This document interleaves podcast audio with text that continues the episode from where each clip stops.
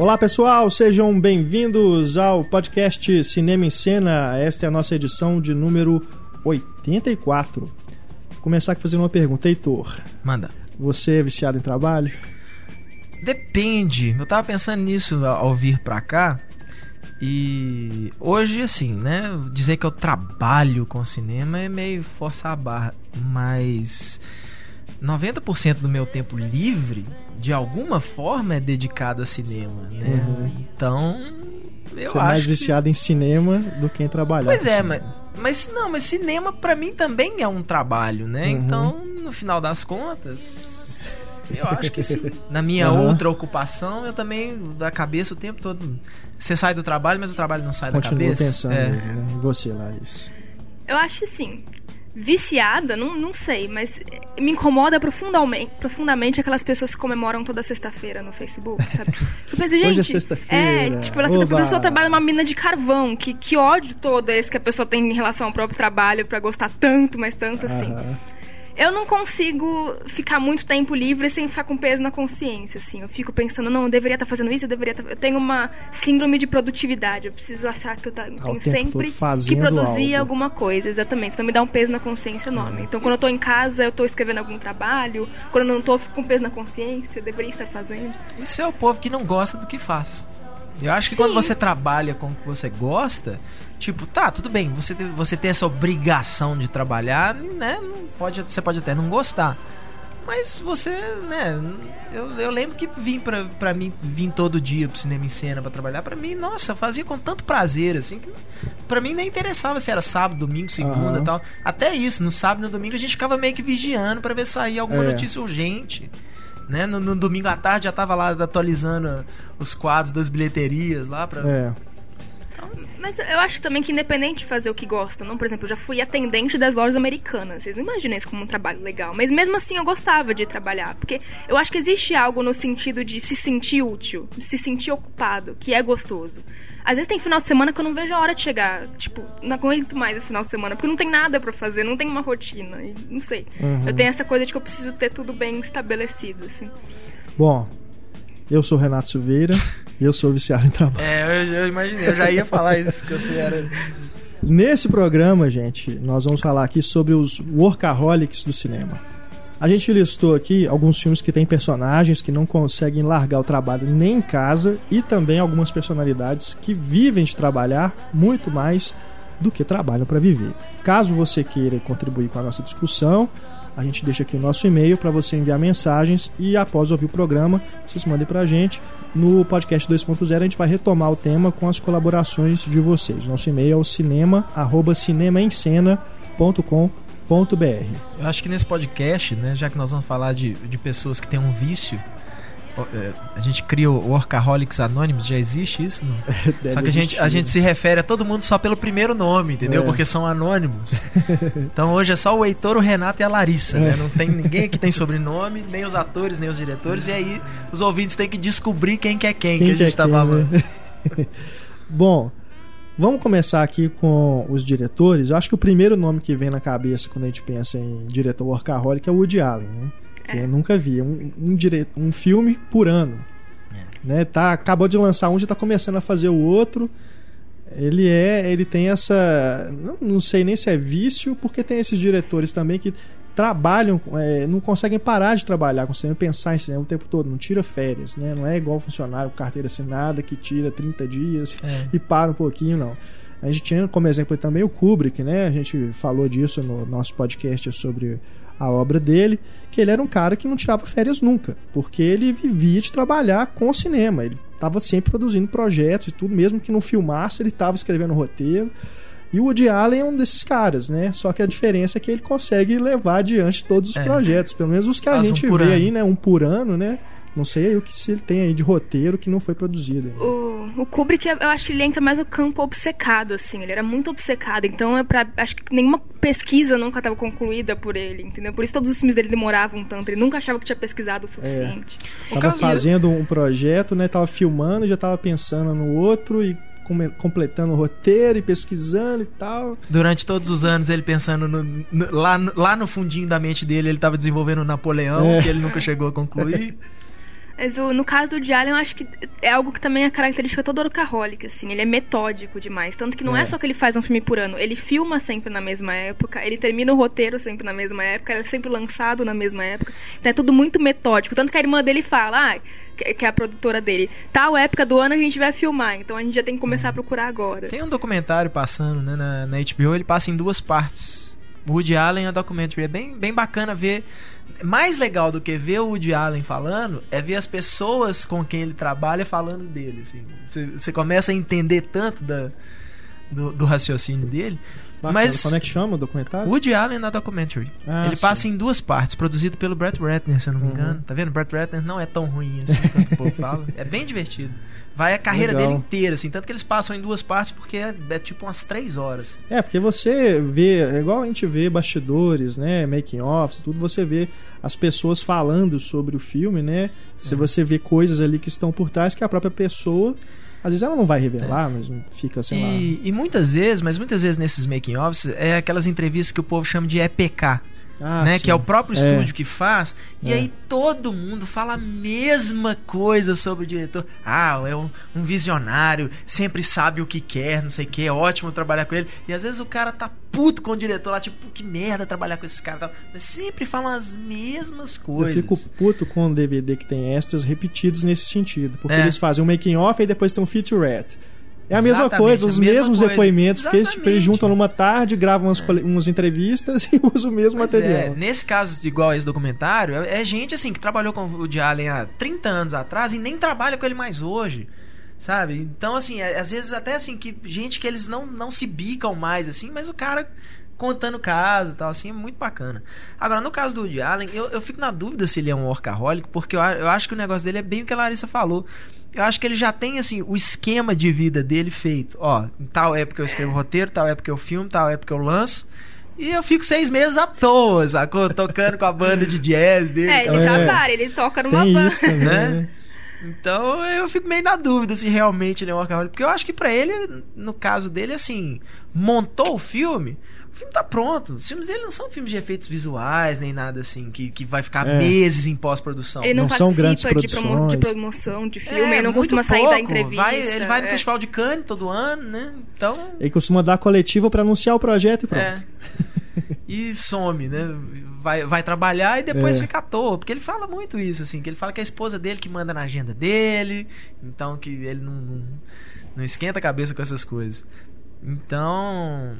Agora, esse processo também dele né, ter um filme por ano também reflete na qualidade, porque nem todos são É, nem todos são obras-primas. Né? Você tem ali, acho que três em três anos ele faz um filme que é bem acima da média, né? Que acaba É. entrando em listas e tudo.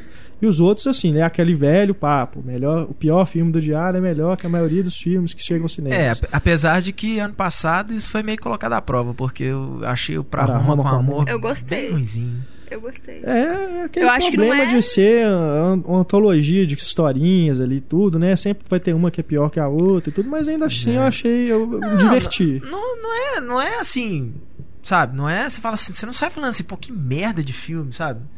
Não é igual a gente saiu do Duro de Matar assim. É. Mas você. né, Depois você você já vai Meia-Noite Woody em Paris, aí você É, vê o Pararma com vai ver o Amor, é Allen, assim, decepcionante. esperando, né? Um filme do Woody Allen, aí você sai. Eu acho que é. é- é- é- me decepciona muito mais do que eu ver um filme ruim do Michael Bay. Eu sei que o filme do Aham. Michael Bay é ruim e pronto. Então qualquer coisa mais ou menos que ele fizer, eu vou falar, ah, É.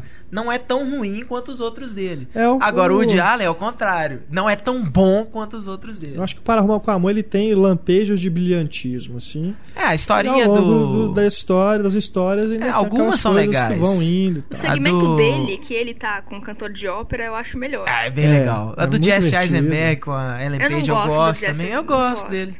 Eu gosto dessa, dessa fase e tal. Mas, por exemplo, a do, do Roberto Benini é É insuportável. A ideia, é, uma, é uma ideia. É uma ideia, É uma ideia legal É, que vai repetindo, repetindo, Justamente. repetindo. Imagina. depois já, já deu, né? Poderia ter sido assim, a abertura e o fim do filme, só aquela do Roberto É, Benini. Já, podia. já, já Não, tava o, próprio, bom. o próprio personagem da Penelope Cruz é o mesmo personagem dela no Nine, é igualzinho. A impressão que eu tenho é que ele viu o Nine e falou: gostei do personagem, quero pro meu próximo filme. Que é outra história bem bobinha também. É. né? Mas, uh, mas mesmo assim, mesmo ele lança. Acho que isso também mostra um certo vício, porque tudo, eu acho que ele tem sim uma, uma ex- uma exigência com qualidade e tudo, mas mesmo que ele faça um filme que ele tá, às vezes ele mesmo saiba que não é grande coisa, ele precisa fazer, sabe? Ele precisa fazer o filme por ano dele. É, acho que tem um vício nisso. Eu acho que o Woody Allen ele não vai abandonar um projeto e falar assim, não, não gostei, esse roteiro aqui não, não vai dar mais. Ele, eu acho que ele marreta o roteiro até pra ele, na cabeça dele, funcionar. Uhum. Né? Não é igual, um, por exemplo, o Spielberg lá ia fazer o Robo, Robopocalypse. Isso. Ele estava insatisfeito com o roteiro, não. O filme vai, sabe, ah, um dia, né, se alguém conseguir tirar um roteiro ali que vai agradar, aí ele pega de novo. Né? Na hora É. que fala assim, adiado indefinidamente, bicho, é literalmente, o cara pegou a vigésima versão do roteiro e falou, não tá saindo. Nessa ideia aqui não é, tá saindo. E é outro Larga cara também, né? Que tá Spielberg, pra mim, é o fazendo workaholic. Filme atrás de filme e quando não tá fazendo filme, tá produzindo. Exatamente. Né? Por- Porque o Spielberg hoje, assim, ele é diretor, produtor, ele é chefe de estúdio, sabe? Ele participa de todos os processos do, do, do filme, assim, desde a, da- do... É um cara muito... que eles chamam de hands-on, né? Uhum. É, é, a parte de pré-produção inteira, desenvolvimento visual, é, é, tudo ele tá muito envolvido. E depois também. É. Porque o Spielberg podem, né, o povo pode falar, botar todos os defeitos. Mas o Spielberg é um mestre em filmar efeito visual, né? É. Assim, sabe, é um cara que cresceu com aquilo, com efeito prático, passou para efeito visual numa facilidade impressionante, né? O efeito digital.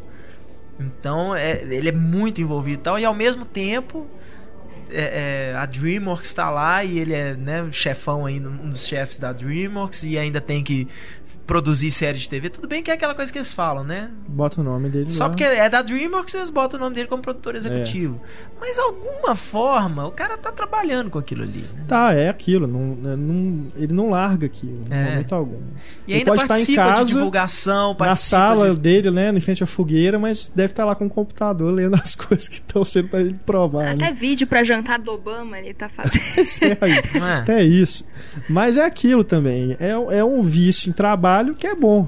O cara incorporou aquilo na vida dele, mas não é o tipo de vício de trabalho que a pessoa se mata de trabalhar e, tipo, se afasta da família, né? É. Esse é o tipo de workaholic que é. A gente vai ter uns exemplos aqui do- dos personagens que são viciados em trabalho que acabam vivendo naquele mundinho do trabalho e se for demitido acaba podendo até cometer um suicídio, né? Se, se aquilo ali, aquilo faz parte da vida dele, se aquilo é tirado dele de alguma forma, pode ser um, um efeito aí, é, né, trágico. Eu acho que uma coisa é assim, é você ter uma você ter uma vida dentro do trabalho, que eu acho que é, É. o caso de um Spielberg da vida, que a vida dele é, é trabalho. Não quer dizer que ele trabalha 24 horas, É. né? E tem o cara que trabalha 24 horas, o cara que leva trabalho pra casa e vara a noite trabalhando. Tem alguém tem cobrando tempo, dele o é, tem sempre todo. alguém cobrando e ele não tem tempo pros filhos. E ele tal. se cobra também. Exatamente. E Tem, tem, tem autores, tem diretores tal, que é isso. O cara trabalha com aquilo, aquilo é a vida dele, mas ele. ele a, a vida dele, de, de alguma forma, se transformou no trabalho. Então a família tá envolvida, sabe? Eu, eu, acho que é aí que, que mora essa diferença, assim.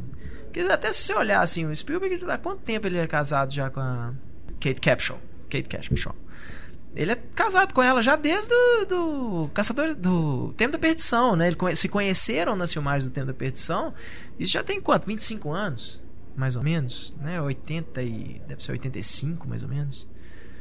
Então, É. se se fosse uma coisa tão problemática assim, É, provavelmente era um teria cara que já teria se separado. divorciado de novo, né? Que ele foi casado com a com a mulher do, do Bruno Barreto, a Amy Irving, né? Uhum. Não durou muito tempo, mas E ele é um cara que você vê, assim, pelo menos no- nos vídeos de bastidores das filmagens, você vê que ele não tá estressado. É, não, é O que eu acho assim, parece ele ainda tranquilo, arruma tempo pra fazer essas É. besteiras, tipo vídeo do. Quer dizer, besteira assim, né? Pra eles deve É. ser. Vai fazer vídeo pro jantar do Obama, sabe? Tá- É o que eu acho que é um dos vídeos mais compartilhados na internet É, hoje, é o trem do né? Obama lá. Obama interpretando Daniel Day-Lewis, aquelas coisas. Nem, nem assisti ainda. Mas eu ainda- é, acho que essa é, é, o- é um workaholic saudável. É. Eu acho que depende da maneira como você encara. Tem aquela frase super clichê que é tá extremamente compartilhada no Facebook, que é escolha trabalhar com o que você ama e você não vai trabalhar nenhum dia da sua vida. Acho que pra esses caras é isso, não é trabalho, é, vida. É, É. é isso. Por aí. Tem também o Scorsese, que é outro também que está sempre produzindo muito pra É. TV. Tem também, a- ele também coordena a fundação, né? O World Cinema, Sim. que restaura filmes e tudo. É é outro cara também que tá sempre ativo, né? Ele não tira, você não, você não pensa no Scorsese tirando, ah, 30 dias numa, numa praia, né? Uma coisa assim. Mas é estranho, esses caras. O mais é estranho bacana, é que assim, eles só, tiram. só repente, completando assim, o eles raciocínio. três meses. É, mas eu falo assim também, como eles são donos do próprio negócio, eles estão fazendo lá assim, ah, não tá dando mais aqui, vou parar a hora que ele quer, vai, sei lá, tirar uma soneca, comer É, alguma coisa, depois lembrar. volta, né? Não tem horário também. Eu tô tentando Outra lembrar. diferença desses caras. Não sei se foi qual diretor ou qual ator falando assim, tipo, ah, eu amo meu trabalho. Eu fico três meses por ano sem trabalhar. Faço, né? Faço isso, isso, isso e fico três meses por ano de- férias. Aproveitando a vida. Não lembro quem que era, agora isso foi recente. É porque muitas vezes também é aquele negócio assim, o Scorsese pega, vai, vou adaptar tal filme. Aí meses pra sair o roteirista lá pro motori- o roteirista entregar. Enquanto isso ele vai fazendo outra coisa. É. Ou às vezes nem faz, ó, então enquanto você vai fazer o roteiro aí, eu vou tirar férias. Igual o Silence, né? Que é o filme que tá dando É, problema aí por causa da anos já? Ele já fez uns três filmes, né? Desde que ele começou a desenvolver o projeto. Exatamente. Desde você pensar assim, E filmes bons. Você pensar, toda vez a gente fala que sai uma notícia sobre aquele projeto do, do Sinatra, né? Que ele quer fazer Sim, uma biografia sim. do Sinatra. Quantos anos isso já rola? É. Ou seja, provavelmente ele tinha um tratamento ali de umas 50 páginas, aí ele mexe um pouquinho aqui, passa um, um ano que ele não mexe naquilo, ele fala, ó, fulano, dá uma pesquisada lá, não sei o que, vamos, vamos, né, vamos melhorar esse tratamento aqui pra ver se a gente consegue emplacar esse projeto. Então, é, é- são caras que estão realmente estão sempre trabalhando, mas eu acho que isso não, não, não afeta a vida deles, não é? Não é aquela coisa assim, eu tenho, né, eu, eu tô eu tenho um trabalho das 8 da manhã às 6 da tarde todos os dias, segunda a sexta, às vezes um sábado, né? Sim, sim. São caras que às vezes isso, ó, eu mexi com esse projeto aqui, eu vou ficar dois meses sem mexer mais, né? Esse- muita coisa rola sem eles, né? Na época de filmagem mesmo, que aí dançou, né? Os caras ficam É. dois meses, três meses por conta. Na hora que estão filmando. Tem um- dois exemplos aqui fora de Hollywood. O Manuel de Oliveira. E lá no, no Japão nós temos o Takashi Miike, que tem. Nunca vi, cara. Chegou ano passado aqui no Brasil 13 Assassinos. Você, É. pô, né? O último filme do Miike e tudo. Fui lá no MDB, o filme é de 2010, já tem mais cinco filmes depois. Pois é.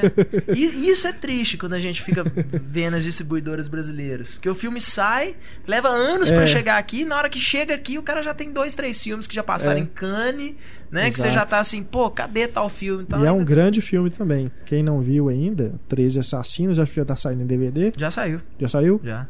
Filmaço. Filmaço mesmo. Eu não sei se ele saiu no formato correto de tela. Ah, é, aqui tem esse problema É. ainda, né? Demora Aqui, e ainda sai Se eu cagado. não me engano, é da Sven, alguma coisa assim.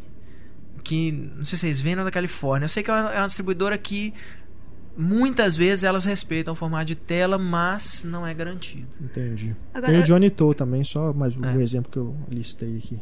Que Não, é outro eu- também que faz um filme atrás do outro. Eu tenho inveja também desses roteiristas que escrevem, tipo, três filmes, quatro filmes por ano. Porque uma coisa é você ser workaholic, você fazer coisas práticas, pragmáticas. Agora, escrever é algo completamente criativo. Cadê o bloqueio criativo dessas pessoas que elas conseguem escrever quatro roteiros por ano? Mas como é que é a, a frase clichê lá? É, é- escrever é. 90% transpiração. É, exatamente. Tem um roteirista de quadrinhos que é o Jeff Jones, que ele escrevia assim, seis revistas por mês. Seis revistas de quadrinhos por mês. Eu tenho o cara raiva tinha seis títulos pessoas. mensais que ele tinha que escrever. Né? Normalmente o cara tem um, às vezes tem dois, assim, porque ele tem um outro independente. O povo falou, bicho, como é que você consegue? Ele fala simples.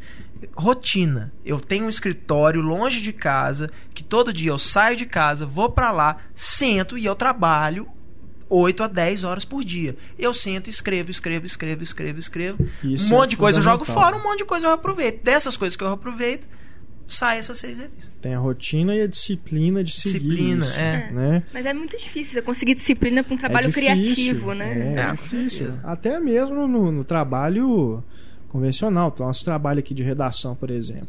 Hoje tem a tal da rede social.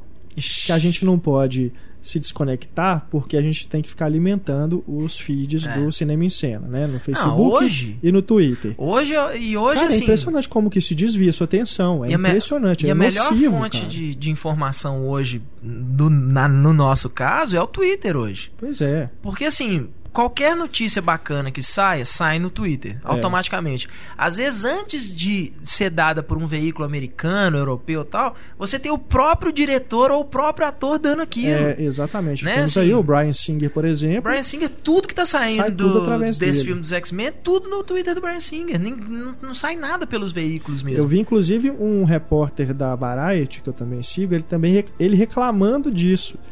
Porque os chefes dele estavam ficando putos, que ele não o conseguindo os furos. deles. É, mas tá tirando o trabalho dos caras. Ele falou assim, "Não, pô, mas eu não posso fazer nada, porque o cara, ele é dono da vida dele, do projeto dele, faz o que ele quiser. Mas É. o que ele tava reclamando é mais porque tem as agências que cuidam de divulgação desses projetos. E no caso, ele estava considerando que a agência não estava cumprindo pra, o papel dela por deixar o Brian Singer ser o próprio agente, entendeu? Enfim. Ah, mas deixa o cara, né? Pra- ele, fa- ele faz isso de uma forma que parece tão divertida pra É. ele. Porque ele não é só isso que serve o Twitter dele. Ele tira foto de, né? Que ele quer, ele Passeio que ele né? faz tal. É, o John Favreau fazia a mesma coisa. Então. é- é- Eu acho super válido e gosto bastante. Eu também, né? acho super bem legal melhor do que um coisas. release de imprensa chegar com alguma coisa, ou você ficar sabendo de uma foto através desses Uhum. sites que são mais formais e tudo. Acho bem bacana. O que né? é muito legal também é porque não é nada oficial. É a É, visão do diretor. é, não é a visão do coisa. estúdio, não é o estúdio release do estúdio. Aham. Não, ele vai lá e tira uma foto do Hugh Jackman de costas, tipo, olha quem tá aqui, tum, né? Você acha que é o Hugh Jackman, pode ser um dublê, Aham. né? Mas teoricamente é assim, ó, o Wolverine está no set de É. filmagens, né? Então é problema é que Bem você legal fica isso. online lá no Twitter pra ler essas coisas, só que a cada uma coisa boa que você capta dali, você tem que ler umas 100 coisas completamente é. inúteis. É, isso é uma, uma merda. Pois é, o que distrai é isso. Mas é, o- o- uma coisa legal também é o. Por exemplo, isso estava rolando hoje. O Hugh Jackman respondendo perguntas pelo Twitter. O pessoal pergunta, Ah, ele eles gravam no YouTube. É, tra- transmitia ao vivo no YouTube, se eu não me engano, e aí depois fica gravado lá. E o Hugh Jackman lia a pergunta assim e tal e respondia tal. Você fala, poxa, quando que você consegue uma coisa dessa, né? Um fã interagindo com, com um astro de Hollywood sobre um filme de super-herói. É, outro exemplo também é o Stallone, né? Que usa o Twitter É, e conversa com as pessoas, responde. É bacana. Anunciou o diretor dos Mercenários 3 dessa forma, né? E foi é. dando pistas de quem que seria. E falou assim: ó, a primeira pessoa que acertar, né? Eu dou o crédito aqui e dou a resposta. É bacana demais isso. Eu acho que é uma forma nova que os estúdios encontraram, essas pessoas que estão ligadas ao cinema, de promoverem o trabalho e interagir com o público também. Exato. E isso pra mim é um cara meio workaholic. Que até É. isso, né? Ah, tô, tô à toa aqui, deixa eu, deixa eu zoar com, o É. meu- com os meus seguidores É. aqui. Isso pra mim é um cara meio workaholic. Aham. Um cara que nem na, na- na hora vaga dele mesmo. Não, tem, né? Alguma coisa É. eu tenho que usar pra me promover aqui e tal. Acho muito pouco provável que ele. Mas, ó, eu tô aqui no meu escritório agora. Deixa eu ver na minha agenda. Hora de entrar no Twitter e falar. É. isso. Não, twitteiros workaholics, a gente tem vários exemplos. Até o Pablo, inclusive. O Pablo, Pablo, é um nem twitteiro se fala. É, mas o, o Pablo podia trabalhar mais no Twitter, ao invés de só é ficar outro. falando de política, essas coisas. Ele tinha que trabalhar mais, falar mais de cinema no Twitter. O Pablo, é, ele também é workaholic, né? É. Ele também, apesar de não, não ter só o cinema em cena, né? Ele tem também os projetos dele, né? De filme, tem o curso, enfim. Ele é outro exemplo também. Mas o que eu estava falando da disciplina, que a gente entrou nesse papo aqui de rede social, é isso. É porque se você tem esse esquema de você ir para o escritório, meio que se isolar do mundo para poder né, ter o processo criativo e tudo. Você tem o Twitter e isso mina totalmente seus planos, porque, cara, é impressionante. É. Cada hora surge uma coisa e te leva a fazer clicar num site, você vai ver uma entrevista, vai ver um vídeo, não sei o quê. Você esquece o que você tinha que fazer em primeiro lugar. Eu Não. acho que é o maior desafio, assim, da minha geração e daqui pra frente, que vai mudar realmente muito a sociedade, é que as possibilidades são tão grandes por causa do meio online que É. a- a- conseguir a atenção das pessoas Exato. é muito mais É o difícil. do agora. déficit a de atenção difusa é, é algo que. Ninguém mais tem disciplina É. hoje. A Ninguém. minha, a minha esposa, certeza. a minha esposa me deu de presente de aniversário um iPhone 4S. E é o arrependimento da vida dela. A frase que eu mais ouço é: Eu vou jogar esse telefone pela Ai, janela. ai, ai. Eu dei, eu posso tomar. É. Porque é impressionante, cara. Você, mal percebe assim, na hora que você vê, tem 45 minutos que você tá mexendo no seu, É. no seu iPhone lá, no seu, no seu Facebook, no seu Twitter. Não, eu tomo como regra. Quando é pra escrever mesmo, concentrar, eu desligo tudo. Desligo o Gmail, desligo é, Facebook, porque aquele negócio das notificações também é um, um saco, né? Que você fica olhando lá pra abinha lá, se tá piscando. Não, Não, e tem se tem o númerozinho, quantas é, pessoas o te, pior te não é mandaram nem mensagem. isso. Você, te- você tenta, por exemplo, no Facebook, você deixa o Facebook aberto lá e diminui, então tá, né? Só não olhar tal. Aham. Não, agora ele faz plum, e te avisa que Tem alguém comentou alguma coisa e, e- e a curiosidade de você não ir lá Ai, olhar o que, que tá rolando. É, a curiosidade Não, às é, vezes não é é- isso. é- Aquele parágrafo não gato, sai. né, Aquele parágrafo dizem. não sai. Preciso de um tempo. vai ainda no Facebook. Aquele parágrafo aí você vai É. ler a cada três parágrafos. Não tá saindo. É sério, é um problema, é um problema que realmente atrapalha é, a sua produção de uma forma que é. Se você que é viciado em trabalho, então, você fica com peso Não, na é, consciência, porque você não é conseguiu isso. fazer tudo no Mas dia. o, o mais perigoso é isso, é quando você usa. a- a- quando você tem que usar, por exemplo, rede social como ferramenta de trabalho, aí é uma desgraça, porque o tempo todo, assim, mesmo quando você está no seu tempo livre, que você teoricamente quer usar o Facebook para você, você acaba trabalhando também, porque você vai lá fuçar o que, que tá rolando naquela última notícia que você postou tal, sempre tem isso. É, Virou Complicado. terapia, pode. a gente, né, que todos aqui jornalistas, né, mas a gente tem aqui no, no cinema, no- nos filmes, é, tentei achar uma lista de né, compilar aqui uma lista de personagens workaholics, é impressionante a quantidade de personagens jornalistas É. que tem esse elemento, né, de ser de não conseguir largar o trabalho. Mas, Duas aqui, é, mas só só, gente- só antes da gente mudar, assim, tem um, um produtor, diretor, Produtor. roteirista que pra mim é um workaholic, por mais que ele não lance filmes um atrás do outro, que é o Guilherme Del Toro.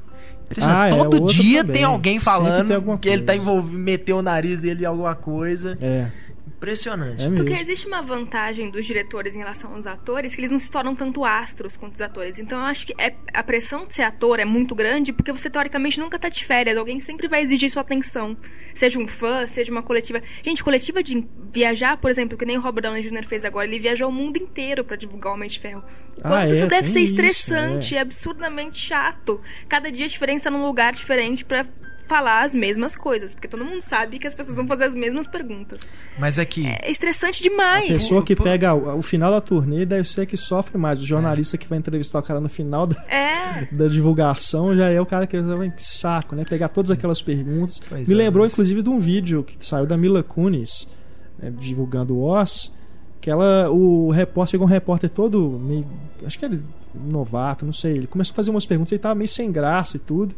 E ele era fã dela, inclusive. Aí ela começou a conversar com ele, sabe? Você vai, muda de assunto, vamos falar de outra coisa. Então você tá nervoso e tal. Aí ele falou assim: Não, me desculpa, né? A gente tá fugindo do assunto. Ela, não, por favor, vamos conversar, que eu não aguento mais responder. Fuja do coisa. assunto. Você quer que eu dou essa resposta que você precisa? Ela foi e falou. Igualzinho essas respostas padrão, sabe? É. Ela foi, deu o depoimento todas e pronto. Agora vamos falar sobre o que você estava querendo me perguntar. tá vendo?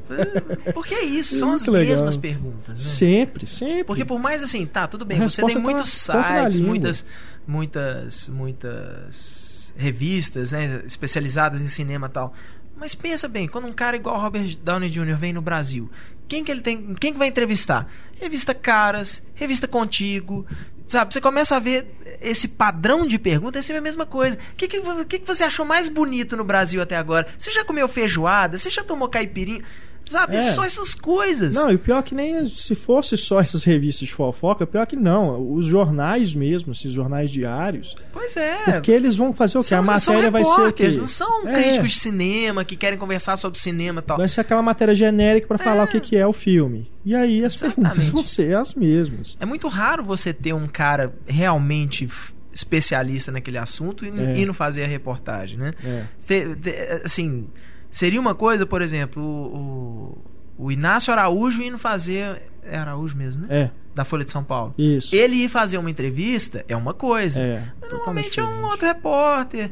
Não é a Isabela Boscov que vai fazer a entrevista pra Veja. É um cara lá da redação, sabe?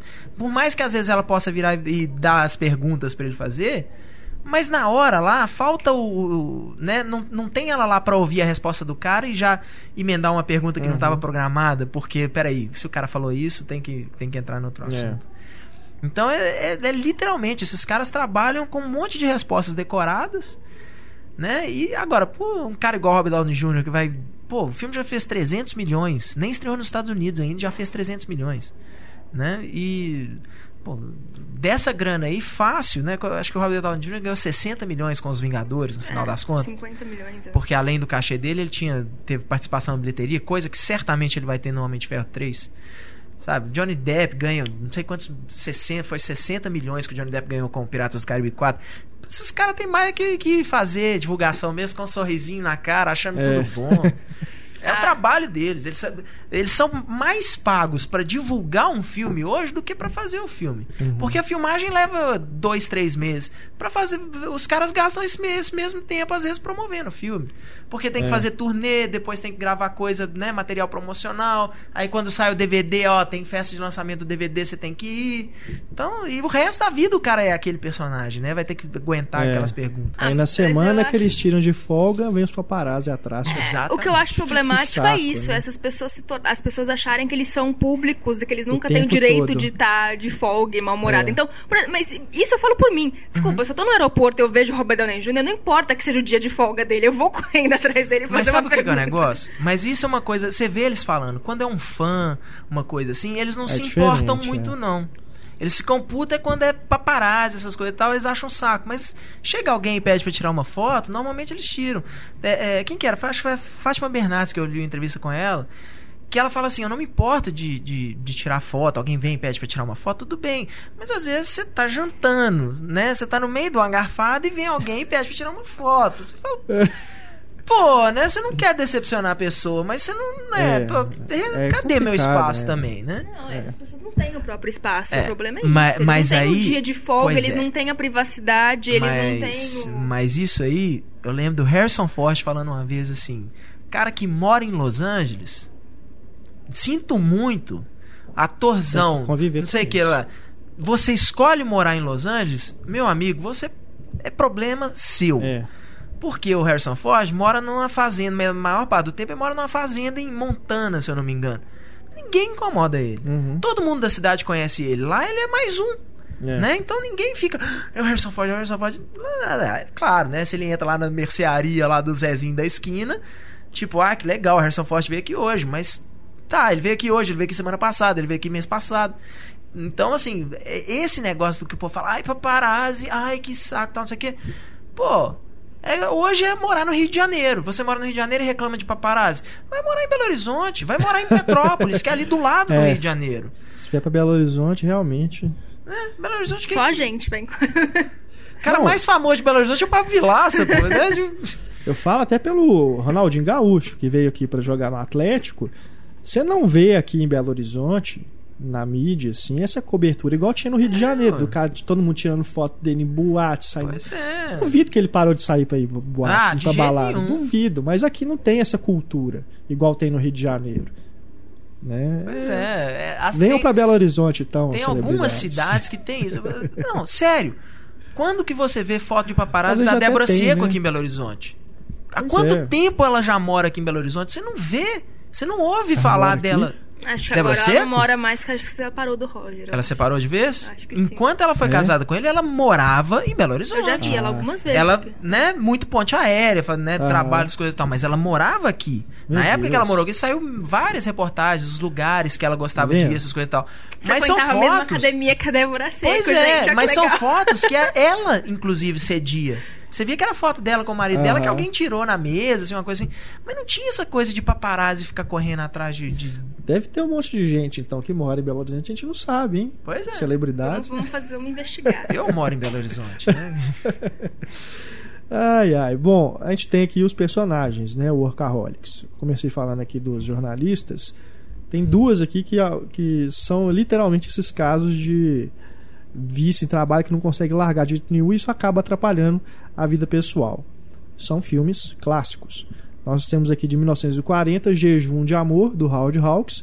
a Rosalind Russell interpreta uma jornalista que está ali prestes a se casar e é puxada para o trabalho porque o, ex-namorado dela, ex-noivo, acaba convencendo ela a ficar na redação para cobrir uma matéria, voltar para o jornal cobrir uma matéria, com o objetivo de atrapalhar o casamento com o novo namorado dela.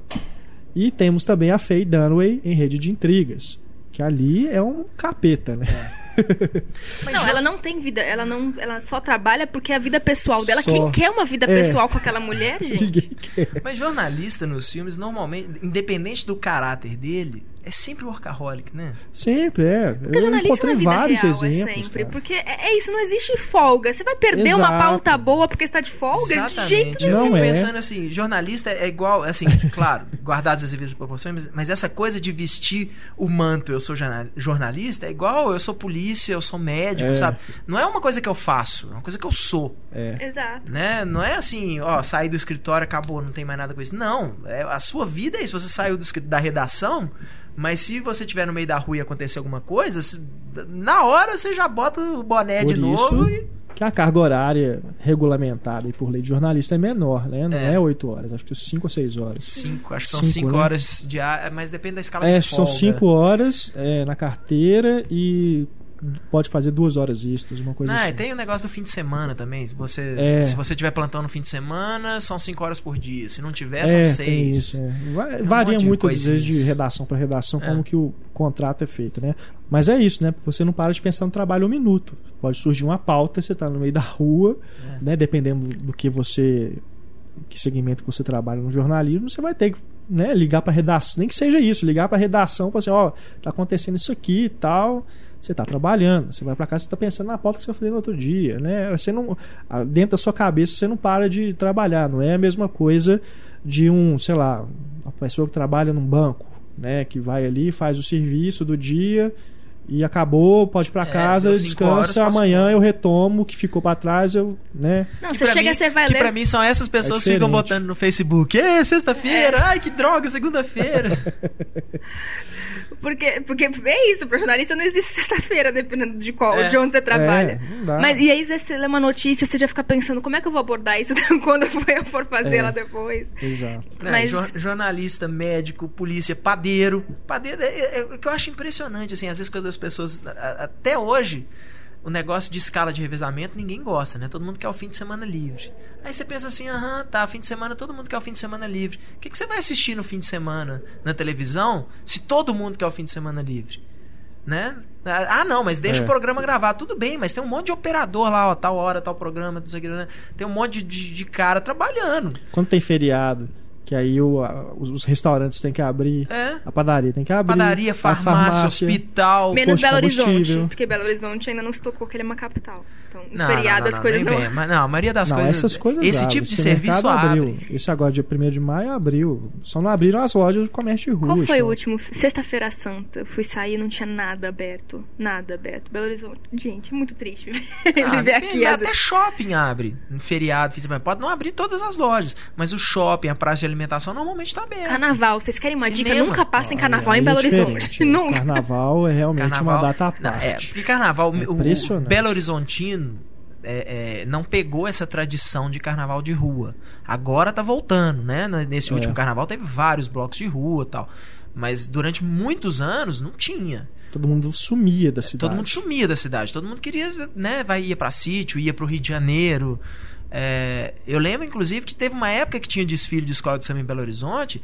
Eles faziam lá na, no Arão Reis, É. sabe? Normalmente, né, costumava ser uma coisa central, né, Afonso Pena, essas coisas e tal. De repente foi para longe.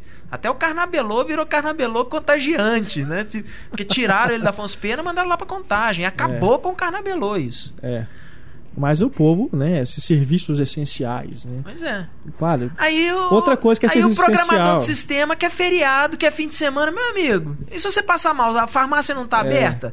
Eu acho que todo mundo tinha que trabalhar em escala de revezamento Outra mesmo, coisa. parar com essa besteira. sala de cinema. Sala É. de cinema só fecha perto do meio-dia, no Natal e no Ano Novo. Exatamente. Os restos do, do ano inteiro tá aberto. É, tipo não assim, fecha, dia cara. 31 fecha mais cedo, Sempre né? A última sessão é a das 5 horas. E dia primeiro abre mais tarde. É, É. de primeiro abre mais tarde. É, perto do meio-dia, né? Ou então perto da meia-noite, no caso, porque, Porque a festa é isso. virada. Ainda assim, eu fico com peso na consciência. Eu Eu, fui- tra- eu fui no cinema no Réveillon eu fiquei com peso na consciência. Quase que eu é. virei pro funcionário e falei, desculpa. tá? Não, eu fui no cinema no, no- no dia 31, peguei a última sessão do Impossível. Melhor sessão que eu já tive na minha vida. Tinha eu e a minha esposa.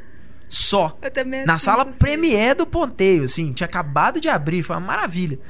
É, mas assim, nós saímos da sala, nós éramos as últimas duas pessoas lá, tinha ficado um funcionário pra fechar. Na hora que a gente saiu, ele bateu a porta atrás da gente. E eu, eu admito, assim, eu trabalho com padaria. Cara, eu odeio ir lá no fim de semana, porque eu não quero trabalhar no fim de semana, mas os meus funcionários têm que trabalhar. né? Por mais que eu esteja trabalhando, por mais que eu trabalhe mais do que todos eles ali juntos, porque eu Uhum. trabalho 24 horas, mas é, é, sabe, você fica com aquela coisa assim de É. não, não quero aparecer lá, não quero que eles vejam que eu não estou Uhum. Trabalhando hoje. Mas, pô, mas tem que trabalhar, sabe? Eu acho que é igual teve uma vez que é, perguntaram para as pessoas na rua, fizeram pe- pesquisa de opinião, o que, que você acha da- do, comércio abrir domingo? Ai, as pessoas têm que descansar. Gente, as pessoas vão ter folga. A questão não é, não é porque é domingo, não. O cara que trabalha em escala de revezamento, ele tem folga durante a semana. E a, a- toda lei, todo sindicato tem a regulamentação de que a cada tantos, tantas semanas, É. a folga do cara tem que ser no domingo. Né? Então, assim, é uma besteira essa coisa de achar que não, domingo as coisas têm que fechar, feriado as coisas têm que fechar. Isso chama escala de revezamento, gente. As pessoas se revezam. A pessoa não pode só folgar no domingo, porque às vezes ela precisa resolver um problema pessoal que é em, em órgão do governo que só abre durante a semana. Então, não é nesse negócio de fim de semana que é de folga. Não, a gente tem uma escala que funciona perfeitamente bem. Que cada dia da semana o cara tira Tipo, essa semana ele folga na terça, semana que vem ele folga na quarta, na outra na quinta, na outra na sexta. Quando chega, na- no- teoricamente, a folga dele no sábado, ele folga sábado, domingo e segunda. Diretão, assim. Ou seja, uma vez por mês o cara tem o fim de semana inteiro de folga. E ainda tem uma segunda-feira, que é pra ele resolver qualquer problema e tal. Além dos dias de folga normal. A gente tem mais um personagem aqui que é o Dustin Hoffman em Kramer vs. Kramer. Ele é um, né, um executivo, também é workaholic. E aí tem aquela notícia de que a esposa está deixando ele, né? Está separando, e ele tem que aprender, se virar para cuidar do fi- o filho, né? Tem muito tempo que eu vi Kramer versus, Kramer, mas a notícia vem depois, né? Ela larga ele sozinho com o filho. É, ela larga ele, né? Ela Mas- larga ele sozinho depois que ele descobre que Ela ela vai se larga- separar dele. É, é. É porque ela, é, o- o- a separação se dá por causa disso, né? Que ele né? só pensa no trabalho. Tá quem nunca assistiu- ela nem pro filho. Aí Pra quem nunca assistiu deixa o abacaxi na mão dele. Pra quem nunca assistiu né? Kramer vs. Kramer é, né, e acha Meryl Streep hoje uma coisa tão linda, assista Kramer vs Kramer. Aquela É. beat da Meryl Streep. Ela me lembra a Tandy Newton no A Procura da Felicidade. Sim, lá tipo, não, mas a Tandy Newton ainda queria, né, no começo. Não, é, É, no começo ela querem, começa, né? né, a apoiar as ideias do cara, né, de vender aquele aparelho lá. Depois que ela vê que não tá dando certo, que ele tá- eles estão ficando sem dinheiro e tudo, ela larga os dois, né, o marido e o filho. É. Acho que é no- nos dois casos elas queriam depois dela, né? levar o filho, né? O cara É. fala, nem a pau, né? É. Você fica com raiva da mulher, né? O- Existem também dois personagens workaholics do George Clooney, né? Que um é o do Amor Sem Escalas. É. que é... Eu acho que mais do que o workaholic, acho que ele tem um vício em solidão ali também. É, também tem isso, né? E o trabalho dele é muito solitário. É, mas eu não sei se ele é um workaholic.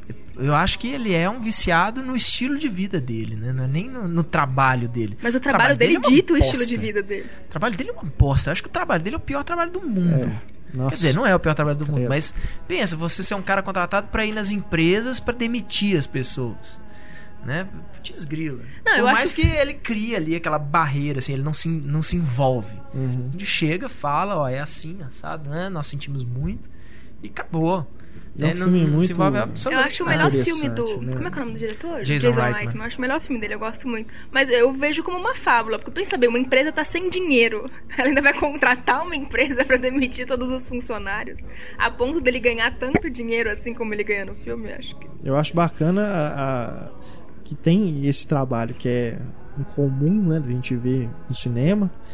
é, sendo retratado eles mexem ali com essa coisa da, da troca, né? Porque entra o personagem da Anna Kendrick com um novo sistema de demissão, né? Que foi um negócio mais distante. Que é e desumano, aí ele né? fala assim: não, mas isso é impessoal demais. Você tem que conversar cara a cara com a pessoa para você poder fa- né, dar- fazer direito, não deixar a pessoa totalmente desamparada, né? Simplesmente você dá a notícia, desliga e ela tá falando com uma máquina. Né?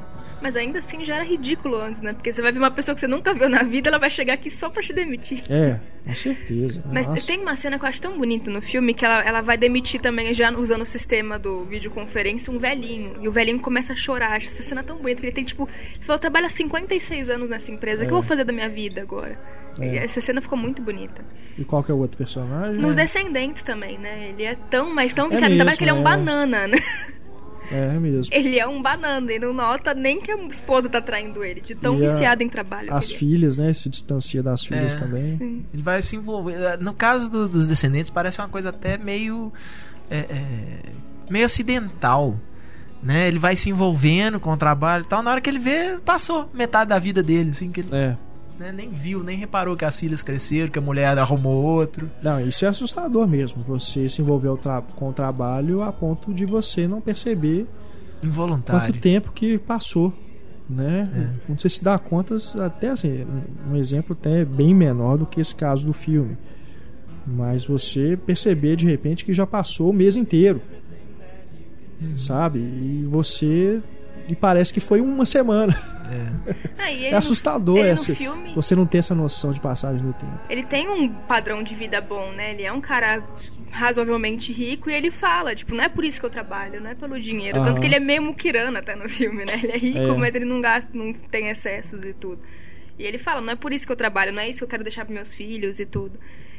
Acho que agora finalmente eu tô entendendo por que, que minha esposa reclama quando eu, eu fico no Facebook ou no Twitter lá no iPhone e tal. É, porque é isso, de uma forma é, é trabalho e a gente não vê passando. Eu acho que é, até a gente fazer não 18 percebe anos. que você tá trabalhando é que é pior ainda. Até a gente fazer 18 anos, o tempo passa devagar pra caramba, porque a gente tem um monte de marcos na nossa vida, né? Assim, primeiro beijo, primeira transa, formatura, vestibular, carteira de motorista, essas coisas você fica a vida inteira esperando isso chegar. Depois que você passa de uma certa idade, sua vida é trabalhar, né, cara? Ainda tem alguns eventos, né? Assim, né? Seu casamento, quando você vai ter filhos, essas coisas e tal. Mas isso são coisas que às vezes, assim, tá, você teve dois filhos, e agora? Acabou. Você vai continuar trabalhando e só. Né? Então a vida parece que passa muito mais rápido depois dos 25 É porque tem menos anos. mudanças, né? Mais estável. É, mais, mais Por ser mais estável. estável, você nota menos. Ainda bem que é mais estável, porque eu fico vendo essas pessoas que têm um estilo de vida super carpe diem, sabe? Falo, Gente, que vida cansativa essa pessoa tem. Pois é, Não eu, dá pra aproveitar todo dia como se fosse o último, é impraticável. Não eu dá. achando que, que minha esposa viajou recentemente, fiquei sozinho em casa. Não, não, vou ver filme demais, vou fazer isso, vou fazer aquilo. Fiz quase nada, eu ainda tô devendo. Assim, tinha tanta coisa que eu ainda precisava fazer. Né? Não só de, de- de divertimento, não. Divertimento eu fiz pouco, mas um monte de coisas que eu já queria né, ter tempo de fazer, como síndico do prédio, como no, no próprio apartamento e tal, e eu não consegui fazer, É. porque o tempo passou voando, né? É, eu tenho uma dificuldade imensa de relaxar, sabe? De, de, às vezes você tá assim, é, fazendo uma coisa que não tem nada a ver, é o seu momento de descansar, mas aí eu, me- eu lembro que eu tô pensando no trabalho. Falei, porra, que, que- porra.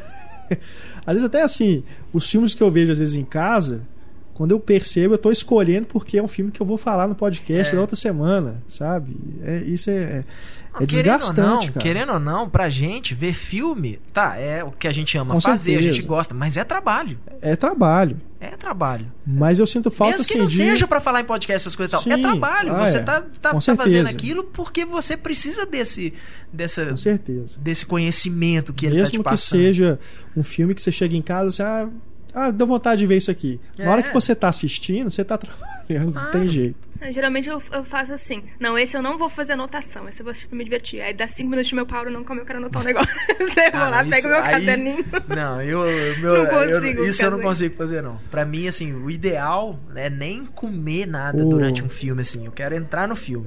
O Pablo que falou isso uma vez, naquela época que ele esteve. Ele teve um problema de saúde sério aí, alguns anos, esteve no hospital internado. Aí quando eu fui lá visitá-lo, ele falou que não conseguia ficar com a televisão ligada, porque ele começava a ver uma coisa, ele começava a trabalhar, e ele tava mal pra caramba. então na hora que ele tava vendo, podia ser um filme que tava passando, ou uma novela, alguma coisa. E ele fala assim que não conseguia, que ele começava a se sentir mal vendo o negócio, vendo a televisão, porque ele começava a trabalhar e ele estava super debilitado. Né? Mas aqui, vamos, né, mais alguns filmes aqui. Tem três aqui que se correspondem, que são fábulas. Temos o Bill Murray em Os Fantasmas Contra-Atacam, o Jim Carrey em O Mentiroso e o Adam Sandler em Clique. Né? São também personagens ali que, ao longo da história, eles vão aprender uma lição. É, na, na verdade são, são todos filmes sobre ser um workaholic, É. né? Assim, como ser um workaholic afeta a sua vida. Isso aí é. Os Fantasmas Contra-Atacam, do Richard Donner, né? Filme é o mais antigo, é de 88. E é baseado né, naquele No conto, no de, conto Natal. de Natal, né, que já teve várias adaptações e tudo. Ali no caso ele é visitado, né, pelos fantasmas Uhum. e é uma, é uma versão mais moderna, né, não é a versão clássica é igual é os fantasmas de Scrooge. O Jim Carrey no Mentiroso é o advogado, né, que, Que é outra profissão que você não para nunca, é, né? é outra também É. que Não existe não folga. consegue, né, você não consegue se desligar. Não, na verdade não. O negócio é que, é, o que eu- aí eu discordo. Eu acho que advogado desliga, não só desliga, porque o trabalho de advogado é muito vou falar teórico, mas no teórico no sentido assim, você tem que ter uma papelada, você tem que ter um, um computador, Volume de trabalho é essas muito coisas, grande. é. Porque eu acho que assim, ah, gente, pelo amor de Deus, o sistema judiciário brasileiro pede pra esse povo trabalhar fim de semana. Né? Não, não, há. O, tribu- o juiz não vai julgar um caso no fim de semana. Ele vai na, na segunda-feira. Não é à toa que né, a justiça anda, leva anos pra resolver um caso, um processo, essas coisas. Aí eu já discordo. Eu acho que tra- advogado trabalha muito pela. Sem querer ser pejorativo, mas pelo, pelo sucesso. Sucesso que eu falo assim. Porque advogado, pra ganhar, ele tem que ganhar. Né? Ele não é um cara, normalmente, um cara de uma firma de advocacia e tal. Por mais que pode, pode até ser que ele seja contratado. Mas se a firma não ganha o caso, né? Isso vai contando pontinhos conta. Não é um trabalho simplesmente que você vai, faz e pronto, acabou, não. É um trabalho de muita. Agora, cheguei onde que eu queria. Trabalho de muita responsabilidade. Mas eu não acho que seria o caso de ser disso, não. De assim, tomar a vida, não. É porque eu acho que os caras. É uma responsabilidade muito grande que eles têm que se dedicar muito. Mas eu acho É. que na hora que o cara sai do escritório. Não, É, eu acho que toma sabe? a vida mais nesse sentido, de ser muito extenuante, É. né? De ser muita coisa e a pessoa tem que dar conta Mas, daquilo tudo. mas eu tenho uma cunhada que é advogada. Deu cinco horas, tchau, acabou. E ela não pensa no assunto. Mesmo nesses casos de advogados que lidam com né, casos mais delicados e tudo, Uhum. que a pessoa talvez né, tem até uma injustiça sendo feita ali, será que ela não consegue desligar daquilo, ficar pensando naquele cliente, como é que eu vou fazer e tudo. É até advogado criminal, né? Se teu cliente é preso no final é. de semana, Pois você é. vai falar, não vou Pois porque é. é final de semana, Mas claro. eu é. acho, eu acho que essa coisa do advogado, assim, é uma coisa igual um pouco do jornalista até. É romantizada demais no cinema, sabe? Ah, sim, não, é, Sim. com certeza. Então. Me perdoem os advogados aí, então, mas eu Não, só mas falo é- por conhecimento de causa. Os advogados que eu conheço, no fim de semana, os caras não encostam a mão numa caneta. É, devem ter casos, né, de realmente... É, realmente. Toda profissão, depende da, depende também, da, da deve ter o especialidade seu do cara. workaholic. É. Sim. Depende da especialidade do cara. Com certeza, o advogado criminal trabalha todo dia. Não É, tem jeito. tem jeito, é. Não, isso, imagina, você tem seis audiências no meio da semana, você não vai usar o final de semana pra preparar, se preparar Pois para as é. audiências, não? É, isso é. E o Adam Sandler no clique? Quando você no clique, aí eu já acho que é um caso, infelizmente, é o pior caso. É um caso de um cara. É a ambição dele. Ele quer virar sócio da empresa, então ele trabalha, trabalha, trabalha e não dá atenção pra família, né? Tudo bem, existe uma boa intenção ali. Ele quer dar o melhor pra família dele, né? Quer que os filhos tenham as coisas e tal. Mas é aquela velha, né? O velho clichê. Não, Já mora numa as crianças querem o pai, né? As crianças querem É. o pai, elas não querem dinheiro, elas não querem só os melhores brinquedos, elas querem que o pai esteja ali pra compartilhar isso. Mas no caso dele é bem de, de disso mesmo, é bem de, de É uma de sede pelo ambição. poder Uhum. também, né? é, o, o que ele tem ali é um, ele é um cara ambicioso, assim, ele quer ser sócio da firma, aquelas coisas e tal. Mas não, não acho que seria o caso dele ser um workaholic, assim. Porque eu acho que o principal, acho que o que caracteriza o workaholic, bobear nem ele sabe, mas ele ama aquilo que ele faz. É. Sabe? Ele se sente melhor fazendo aquilo do que, às vezes, sentando num boteco e ficando à toa e batendo É. papo. Não, é pra ele. Né? Tem muita gente assim, a gente sabe disso. Todo mundo conhece alguém que Eu não consegue ficar lembro- quieto. Eu sempre me lembro de uma entrevista que eu fiz com o Eduardo Coutinho.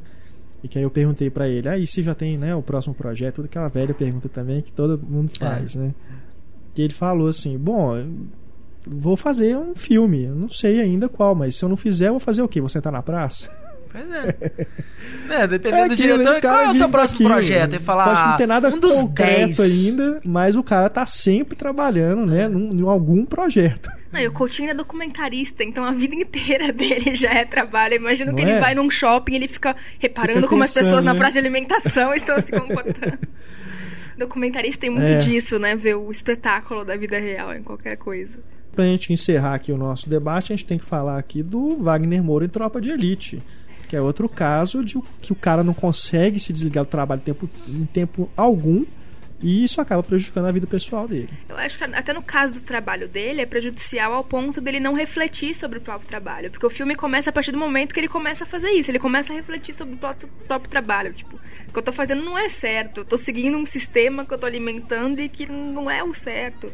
Ele não acha que ele chega, ele chega a tratar como se fosse errado, mas a narração no filme, desde o primeiro filme, é isso. Ele refletindo sobre o trabalho que até aquele momento ele não refletia. Ele cumpria ordens, fazia, executava e pronto, sem parar pra pensar nas consequências maiores e que aquilo. Ele era só um peão. Sim. Mas o. Mas ah, no caso do, do, do Tropa, é.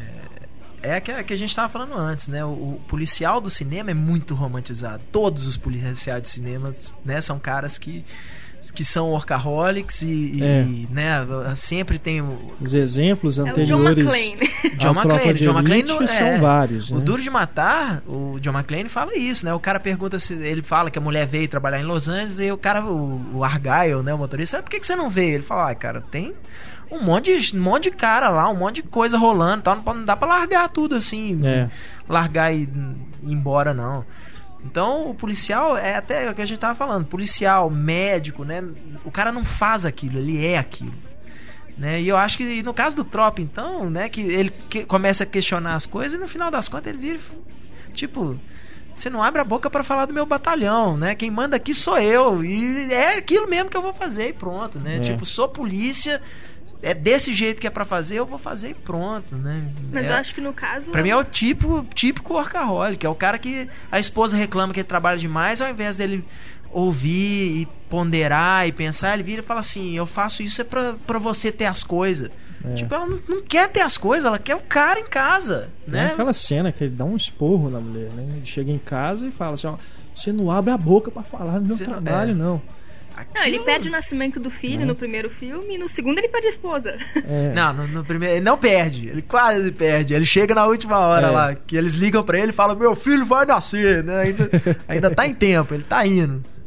Mas, Mas, eu, é... eu acho que no caso do Trump é o contrário, é a desromantização do trabalho ali, que ele Não, percebe. do trabalho, mas não do trabalhador. Não, mas ainda assim, eu não vejo ele como um herói do filme, ele não é um herói. É, ué. Ele é o herói do Eu não filme. acho Claro ele que um é. herói, eu acho ele um. Que isso? Ele, nos dois filmes, ele é o Os herói. dois filmes, ele é o herói do filme. O filme promove uma discussão. E por mais que ele seja um.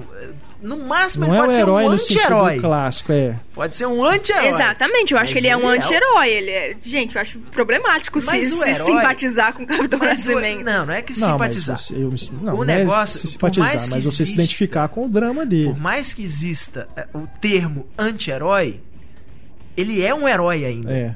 Ele faz tudo do jeito dele, faz tudo contra as regras, contra as leis, mas ele é o herói. E você tá torcendo por ele. Você torce por ele. E na hora que ele dá os tapas no maconheiro lá, você vibra. na hora que ele dá os é. tapas no senador, senador, secretário, é, sei lá, deputado, sei lá. você vibra também. Aquilo É um ali, herói. aquilo ali é, é é- Mas eu acho que a é intenção é, falo. é demonstrar, você É não a- deveria estar É a- vibrando no Não, filme. não, eu acho que eu acho que o Tropa é, ele é muito mais catártico do que do que e, e talvez por isso que ele faça sucesso, tanto sucesso com o grande público. Eu acho que ele é muito mais catártico do que é, é, querer provocar polêmica. Ele faz exatamente o que uma grande. Isso né, varia. Tem gente que acha que é mérito, tem gente que acha que é demérito, mas querendo ou não, uma grande parcela das pessoas, tudo o que queria era pegar um maconheiro na rua e falar quem financia essa merda é você, encher É. de bolacha. Tem muito. Quem não. Hoje, eu duvido que tem alguém que não queria pegar um deputado corrupto na rua e encher ele de pancada. Aham.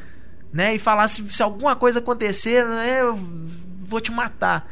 Não é à toa Mas que... eu acho que o filme não romantiza isso. Acho que ele problematiza e mostra, tipo, esse cara. Não, não é. tem mas o que a gente tá problemas. falando de romantizar é porque o policial ali é o policial clássico. Tem vários É. exemplos de policial que É tem o Clint problema. Eastwood no Dirty trabalho. Harry. É o cara que faz as coisas do jeito dele tal, mas o que ele lá. coloca em discussão, é com Mas certeza. estou fazendo, a- né? No final das contas, eu estou fazendo a coisa, a, a- a coisa, eu estou fazendo a coisa certa. Não estou fazendo, não estou seguindo a lei, mas eu estou fazendo a coisa certa, É. que é matar o bandido. Essas coisas, essa visão hollywoodiana de certo e errado, né? Que o, o- o bandido mata, ele é um assassino. O policial mata, ele é um herói É. né? Então, é- é, essa discussão sempre existe. Agora, dentro disso, tem essa catarse mesmo, sabe?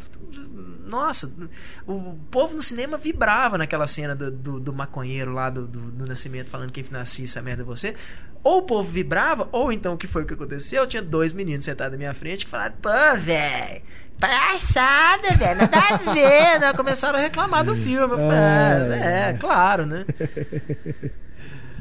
Tem um aqui que também faz uma sátira a esse tipo de policial, que é viciado no trabalho, que é o Simon Pegg em Chumbo Grosso. É, É o cara que é também ali, é o policial viciado naquilo.